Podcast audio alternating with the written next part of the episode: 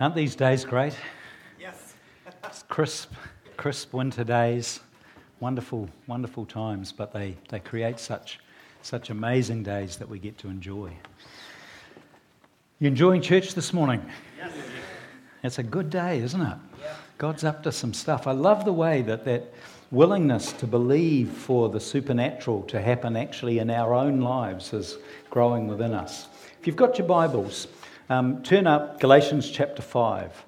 I want to finish off this series that I have, and make sure you have a look at the title I've given things today.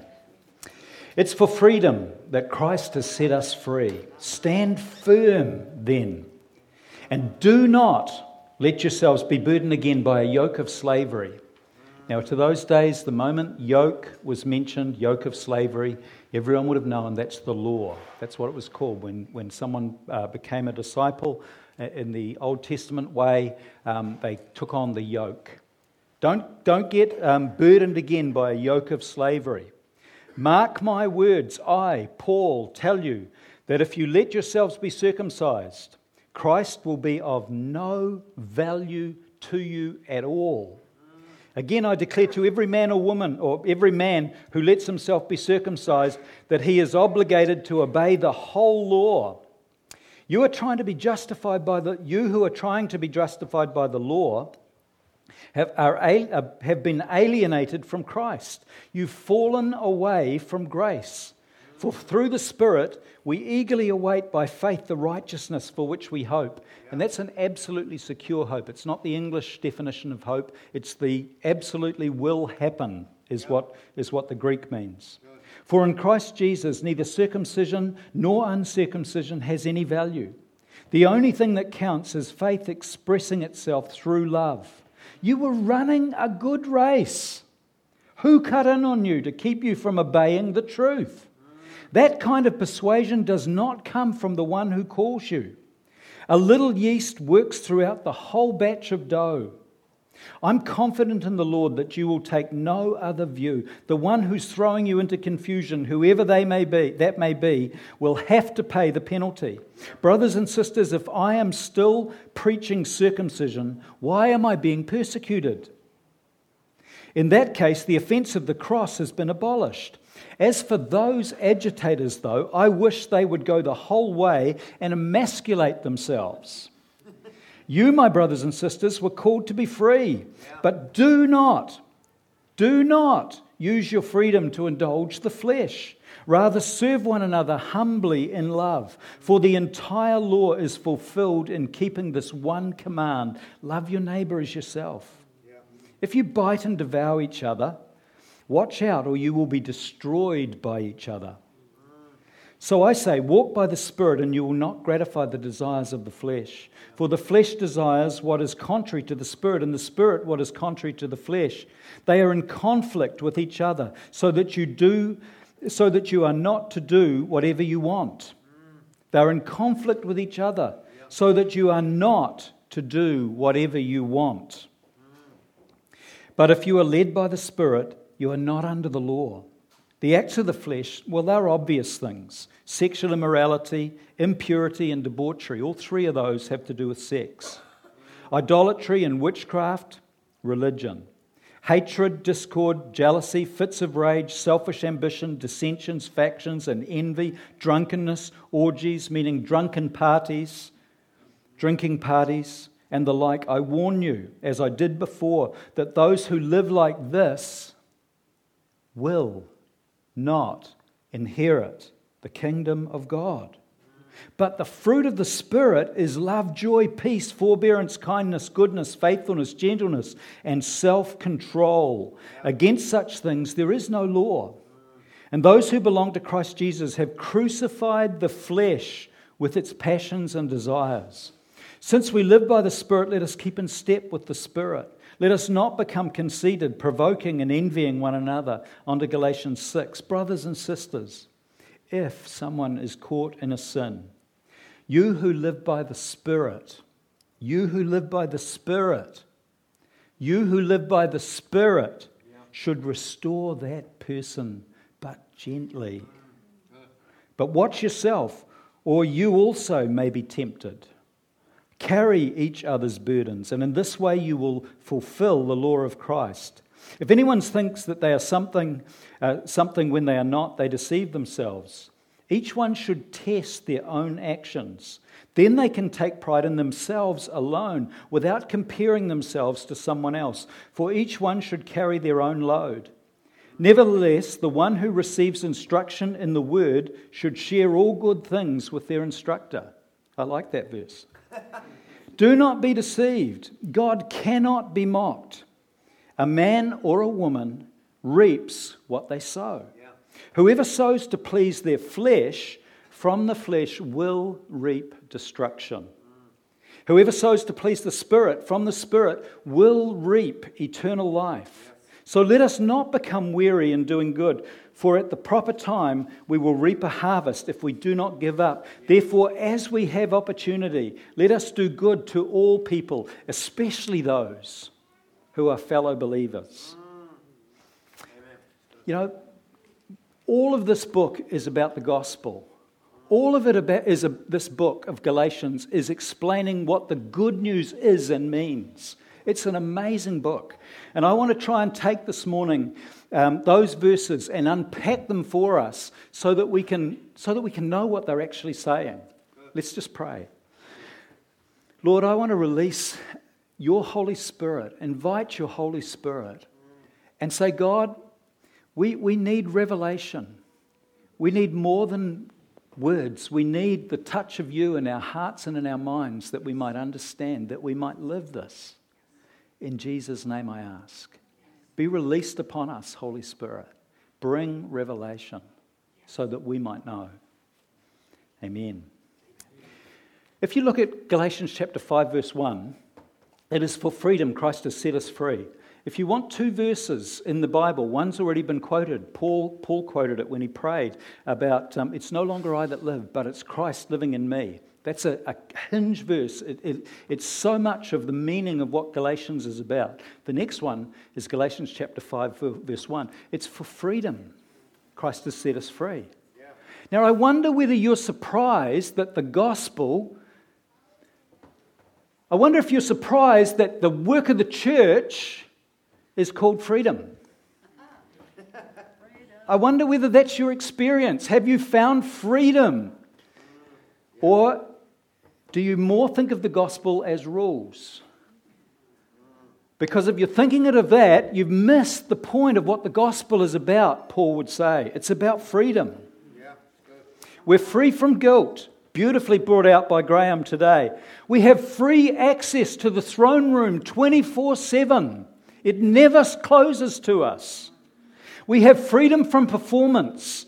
We no longer have to, have to hope that we're doing well enough that God will think we're okay. Do you remember when your parents, when, when, you, when you got offside with your parents?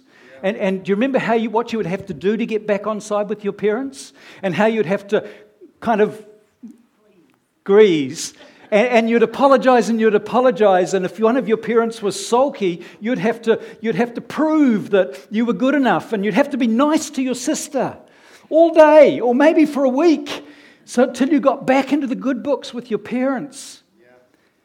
And then we've got this Father God.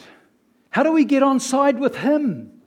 And so many people think they've got to grease and be nice and show that they're good enough. And we're freed from that. God says you're accepted absolutely as you are. In fact, because of Jesus Christ, you're flawless. I accept you. We've got 24 hour access to God. And you know what? We've got instant access to Him just after or just in the middle of our worst sins. He doesn't close the door. Amen. It's freedom. We're freedom, free from performance. We're free to love because, because we're love. And, and, you know, here's the, here's the most interesting thing it's on there. We're, we're given freedom to be self governing of ourselves. Mm. I'll try and explain that as we go along. You know, there's two ways to be right with God and to get to heaven. And, and Paul uses the illustration of athletics, which is kind of good because, you know, we've been talking about the Rio Olympics, right? And, and he says, You're running the race in verse 7. And the first way to be good enough with God, and many, many people run this track. And like we've got a track here, and it's like people are running on the track to God. And they're trying to, to actually be God by, by being good enough. And they say there's about 7 billion people on the planet. And in one form or another, 7 billion people on the planet are trying to be good enough because they know and have a sense in their heart that they're not good enough. And they're running on this track to try and be good enough. And they tell us that there's probably been about 7 billion people in history. So 14 billion people have been running on this track to try and be good enough to get to God and no one's made it. Not one person. Because the Bible says if you want to take that track, all you've got to do is be perfect. And if you're anything less than perfect, you'll run your life thinking, I hope I'm good enough. I hope I'll make that, that tape at the end, and you won't. It's not a good track. But there's a second way to be good enough to, to be able to have a right relationship with God and to be able to receive heaven. And it's a really simple track. It's another track. It's heading actually in a different direction to that track. That one looks as if it's going to God, but it doesn't. But this one gives an absolutely perfect relationship with God, and we get heaven as a guaranteed thing to us. Yeah, and that is simply to believe and trust that Jesus is God and that on the cross he took the punishment for my sin and he lovingly pronounces absolutely forgiven across the forehead of every single Christian. And you can run this track trusting Jesus, and you know what? This track has got nothing to do with me. And it's got nothing to do with you. It's got nothing to do with how you live. It's got nothing to do with whether you're good enough or not. It's all about whether you trust Jesus. Yeah. And you know, some people had come from James and they'd said, Look, believing in Jesus and running on this track's good. And all the Galatians have been running on this uh, uh, track in the Olympics. They've been going down here. And he says someone came in, cut them off, and bumped them out of the race. And he, what these people that had come from James, and this is what Paul's been arguing all the way through get this, it's about trust that, that Jesus on the cross did everything everything. And if we will believe that and trust that, and not trust our, our extra little bits of goodness as well, because these people from James said, hey, look, it's good to believe in Jesus, but you've got to live a pretty good life as well. You've got to add some law into it. And he was saying, the people from James were saying, there's a third track, and it's right in between these ones.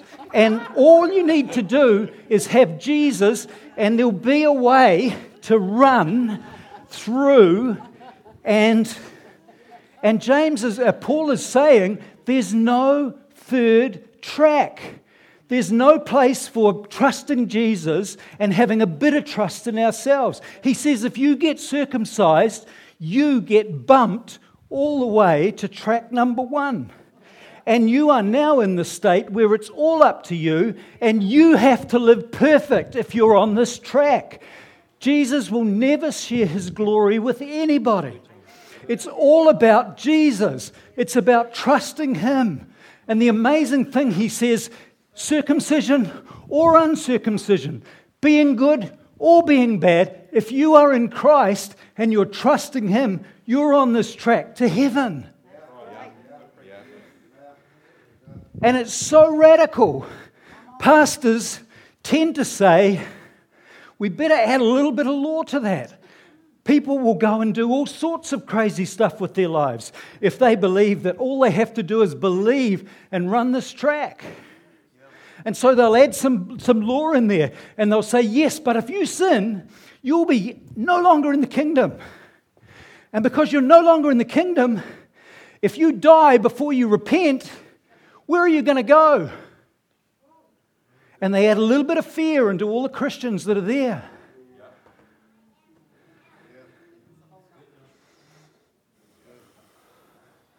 But the Bible says all of our sin, past, present, and future, is forgiven.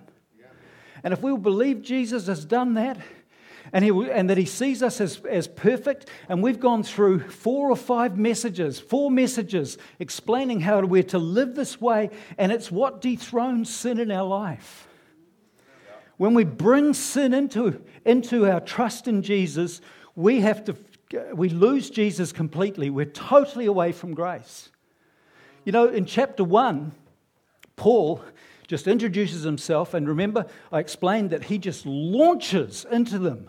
I am astounded that you have left Christ.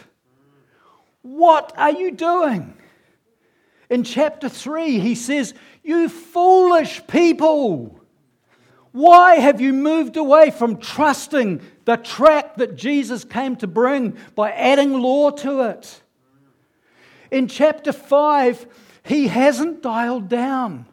He still is worked up. Usually, if you go into a confrontational meeting with someone, it's a bit heated, but it will dial down with good plan and good management. But Paul's still dialed up. And he's still saying the same thing. And the image he uses to explain this is a bit borderline. I want to say it's illustrate it by the three C's. The first C is I have a beautiful daughter called Chloe. The second C is that about two years ago she bought a cat. And the third C has to do with an operation that cat had to get. Because as the cat grew older to about six or nine months old, he started staying out all night. And when he came back in the morning, he had a certain look. He just looked like he'd had all the cream. And he would lick himself and he would settle in the sun, and he just looked like he was thinking about tonight and the next time out. And so we took him to the vet to get that operation beginning with C. And Paul is using this as an illustration. And when the cat came home, the cat didn't like the vet. And the cat didn't like Chloe. And the cat didn't like me. And the cat was in a bad mood for a long time. And Paul is saying, I wish these people who are talking about circumcision, because that was just the thin end of the wedge.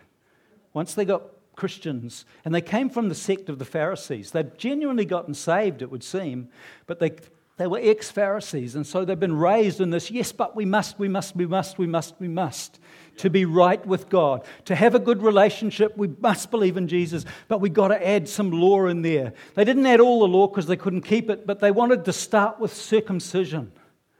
And Paul says, I wish when they get their knife out, they would go the ho- and slip and all the men are knowing what I'm talking about. And he's, he's so stirred up because this is the gospel. The gospel is totally being threatened. If we want to think that the stuff we do that's good is enough, uh, you know, adds to what Jesus did and helps us to get saved, we lose Jesus. We lose grace. We lose salvation. That's what he's saying. Because it's all about Jesus. Yeah. He says, In Christ, neither being good nor being bad has any value because you're in Christ. It's an amazing, amazing truth. But there's a problem. Because many people, when they first hear this, they think, well, I can go out and do whatever I like. If I'm completely forgiven, in fact, in Romans, the people said, We might as well sin more because God's grace comes, and that's actually giving God an opportunity to look good. Paul goes, No, you haven't got it. It's not God, Jesus never leads us to go and sin more. But many people, when they first hear it, they think, Well, I can just do what I want.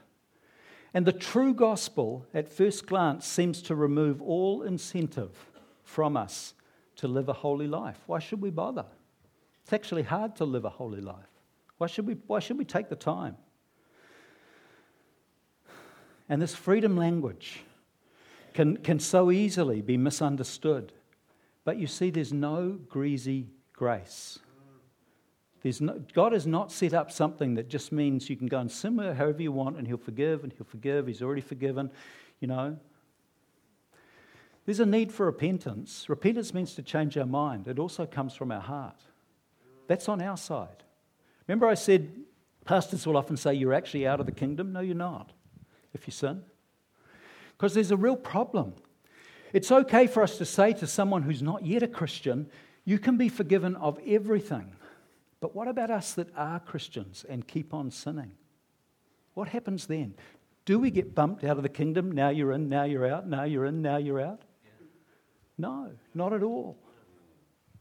Repentance is on our side, is coming to that state of, of agreeing with God. And, and often from our heart, we're, we're just broken by things that we've done in our lives as Christians. And we're going, oh God, thank you for forgiveness. We don't need to say, please forgive me. The Bible says we are forgiven, but we have to agree with Him. And that's where the repentance is on our side. But from God, there's no condemnation we have total access. He's told the angels if John Alp turns up at any time of the day, no matter how nice or how absolutely covered in muck he looks, give him access. The angels have been told that about me and told that about you. That's the freedom. But it's all about, and we need that access because one of the reasons God has done this is that He values freedom. He values, values, values freedom. You know, for many, many years, I've, I've thought to myself, why doesn't God take my old nature away?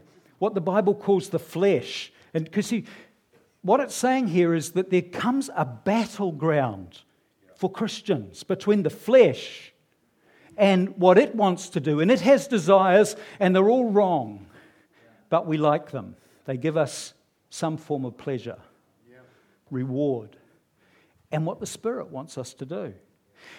But you know, if God took the old nature out of us, it's been crucified, it has been dealt with by Christ on the cross. But it says we have to agree with that and reckon it to be that and then live in the new nature. Yeah. I'm speaking out of Romans, not out of the passage I've just, I'm preaching on. But, but we need to do that. But you know, if God took that away from every one of us, He would be taking our freedom away. For God to truly give mankind freedom, He has to give man the potential to do the right thing or the wrong thing. To do the right thing or the wrong thing. To do the right thing or the wrong thing. And when we choose, we have genuine freedom. And Jesus says, You have freedom to do the wrong thing or the right thing, but I want you to do the right thing. These desires are within every, every single one of us. And, and he says in verse 19, these are, the, these are the things that the flesh will lead you into. And the first three are all to do with sex, uh, sexual problems. It's a major problem in our, in our fallenness as human beings. And then there's that whole other list of things that you get into. And in verse, the next verse, I think it's verse 20 in, in chapter uh, 5, he says um, something.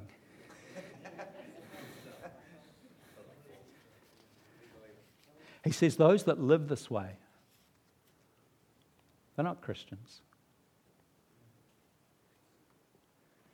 He says, There's no heaven for people that accept a lifestyle of this which is very, and all the commentators, all the theologians down, down since the Bible was written have said, actually, we understand this to mean those who have just, just given up and said, I'm just going to have a lifestyle of these kind of things happening in my life, and I'm going to pretend that, that I'm still a Christian.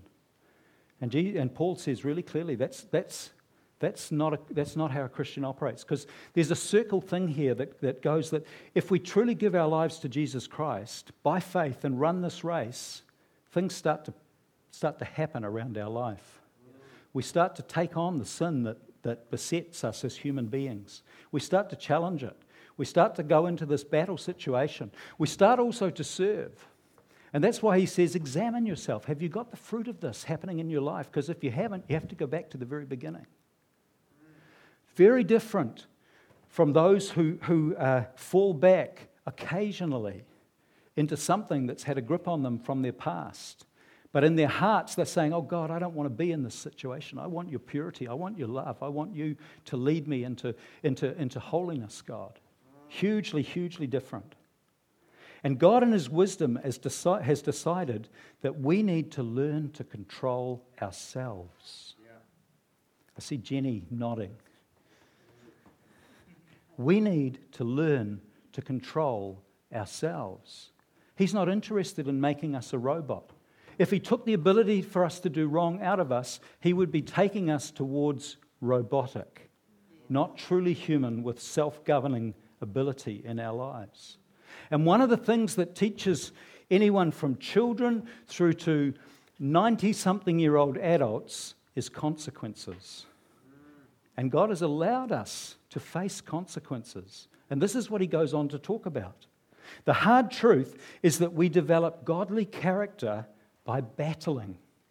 And verse 13 tells us that we have two internal voices, two internal, internal desires. And he says, Do not, can you say do not? Do not. Do not, do not use your freedom to give expression to your flesh, the wrong desires. Don't do that. In fact, he says, when these come, crucify them. Crucifixion's not nice. We all want what the flesh says to us we need, but crucifixion is what we have to do to those desires. We're not to live them out. You know, there are grace, grace teachers, um, when I say grace teachers, who mistakenly teach that Christians aren't required to obey the moral law. Theologically, that's called antinomianism, um, which is the Greek word, two Greek words, one meaning anti law. It means lawlessness, antinomianism. It was coined by Martin Luther. He, he, he started this term. And, and such a person, such a teacher, would imply, because no pastor would ever say it, but they would imply that it's okay to sleep with your girlfriend, um, to have promiscuous sex, to get drunk, to tell lies, etc. Because you can just be forgiven. But it's not true. Verse 19, as I said, paints the picture. Verse 21 makes it clear that people who do that as a lifestyle will not inherit the kingdom of God. But it is very different to someone who falls back into things that had a grip on them in their past and occasionally sins, but is trying their best to step in and stay in the fruit of righteousness, the, fruit, the following the ways of the Spirit instead of the ways of the flesh. So the gospel introduces us to a concept of a transition time that lasts for, just say how old you are very quietly under your breath. It's, the transition time has lasted that long for you now. It's still going to last until you pass from this earth. It's a time where we get to learn to make good choices. Now, this isn't good news for people who just want to get prayed for and just this kind of situation. But this is normal Christianity. The flesh wants to go one way and the spirit the other. And we genuinely have a choice to choose, and every one of us battles. And this is why we need to know that we are loved and we are welcomed by the Father through Jesus, completely independently of whether we're winning or losing battles. And there's no condemnation from Him when we come to Him and receive that forgiveness over our lives and say, God, I'm with you, not with what, it, what is just I've just thought or I've just said or I've just done. And without His help, without His power, without His word to us, we would lose way too many battles. And the more we learn to cooperate with the Spirit, the more awesome the fruit of love, those nine qualities, actually grow within our character. And probably the last thing I want to, want to say is that there is a natural consequence called sowing and reaping. And as, as you look at your life, you might ask, How did I get here? Now, I don't mean how you got to church today. I know how you probably got to church today. But how did you get to be this person? To be where you are in your life right now? And verse 7 of chapter 6 tells us you got there because you sowed.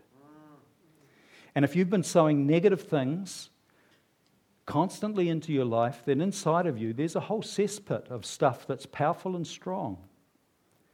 Or you've been sowing positive seed into your life by doing what the, the, the, the Spirit is speaking to us, what is written on our heart of the right way to live. And mostly we are where we are right now because of us, because of how we sowed yesterday and last week and last year into our life. It has brought us to be the person that we've become. Are you with me?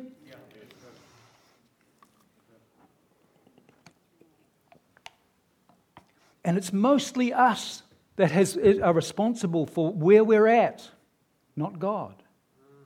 Now, God has a part to play in it, but most of it is us. A friend of mine was a pastor, and now he cleans cars for a living. He gets to work maybe a couple of afternoons a week. His reputation, his income, his family are in absolute tatters because he was found to be living a lie.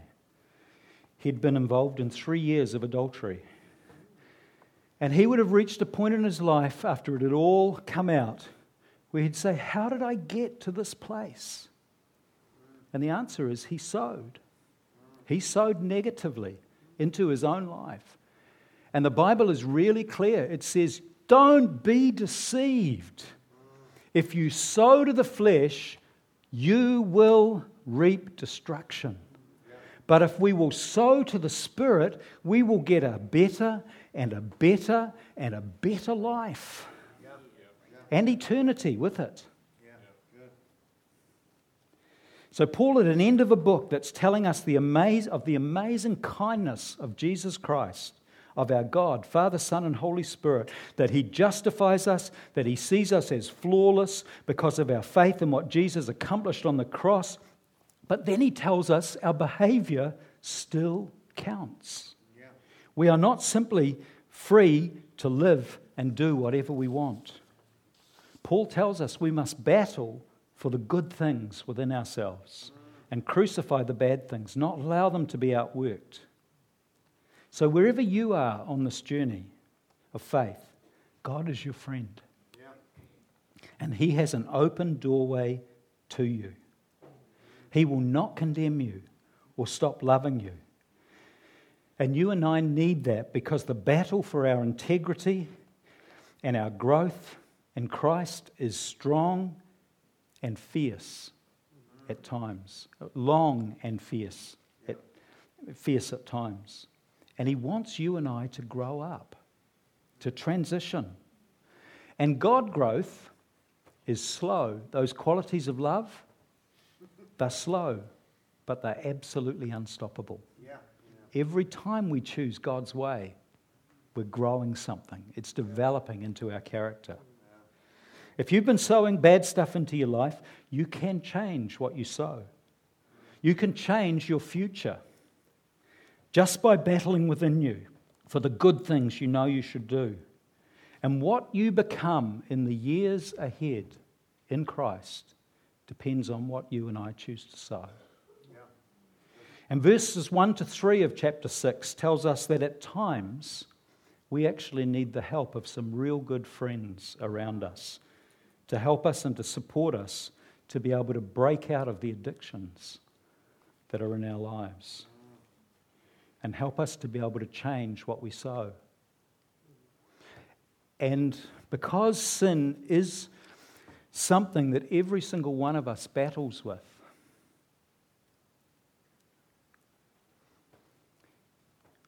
we need to take God's grace and exercise it as we deal with one another when things come out and happen. So choose. Galatians is saying choose to become strong and do the right thing.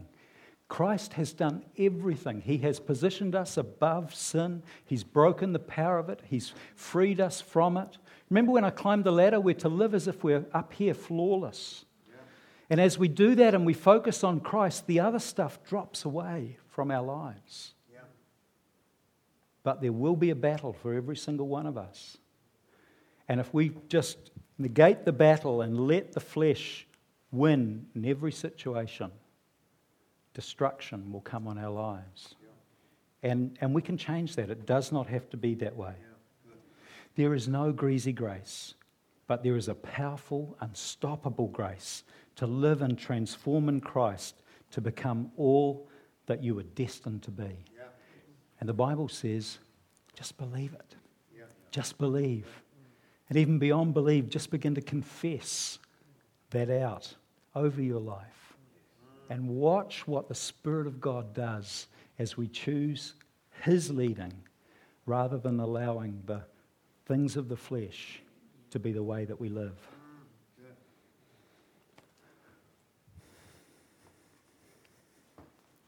Are we still friends? Oh, I think this help, will help us incredibly in our lives. Perhaps you've never met this Jesus. You've never surrendered to his claims and responded to his offer of forgiveness and a brand new start in your life. Well, you can today. You can walk completely out of your old life. No more heaviness, no more guilt, no more shame, no more purposelessness for your life. All sin, no matter what, can be forgiven. I wonder if we can just have every head bowed as we draw to a close. You know, the Bible says that Jesus knocks on hearts. Can the music team come too? And I believe that there will be some here that he's knocking on your heart today. And he's saying, what John's saying is absolutely true. I do love you. I can forgive you. I want you to know this relationship with me that will go on into eternity. And so, what I want to say is if something's going off inside of you and you want to respond and give your life to Jesus, or you want to just put everything right and get back in good relationship with Him, just slip your hand up and I would love to pray with you to introduce you to Him. Is there anyone here today that would like to do that? God bless you. God bless you. This could be the best day of your life, folks. So many in the room have done this exact thing by faith, trusting, believing, and started to run down this highway in the race of life.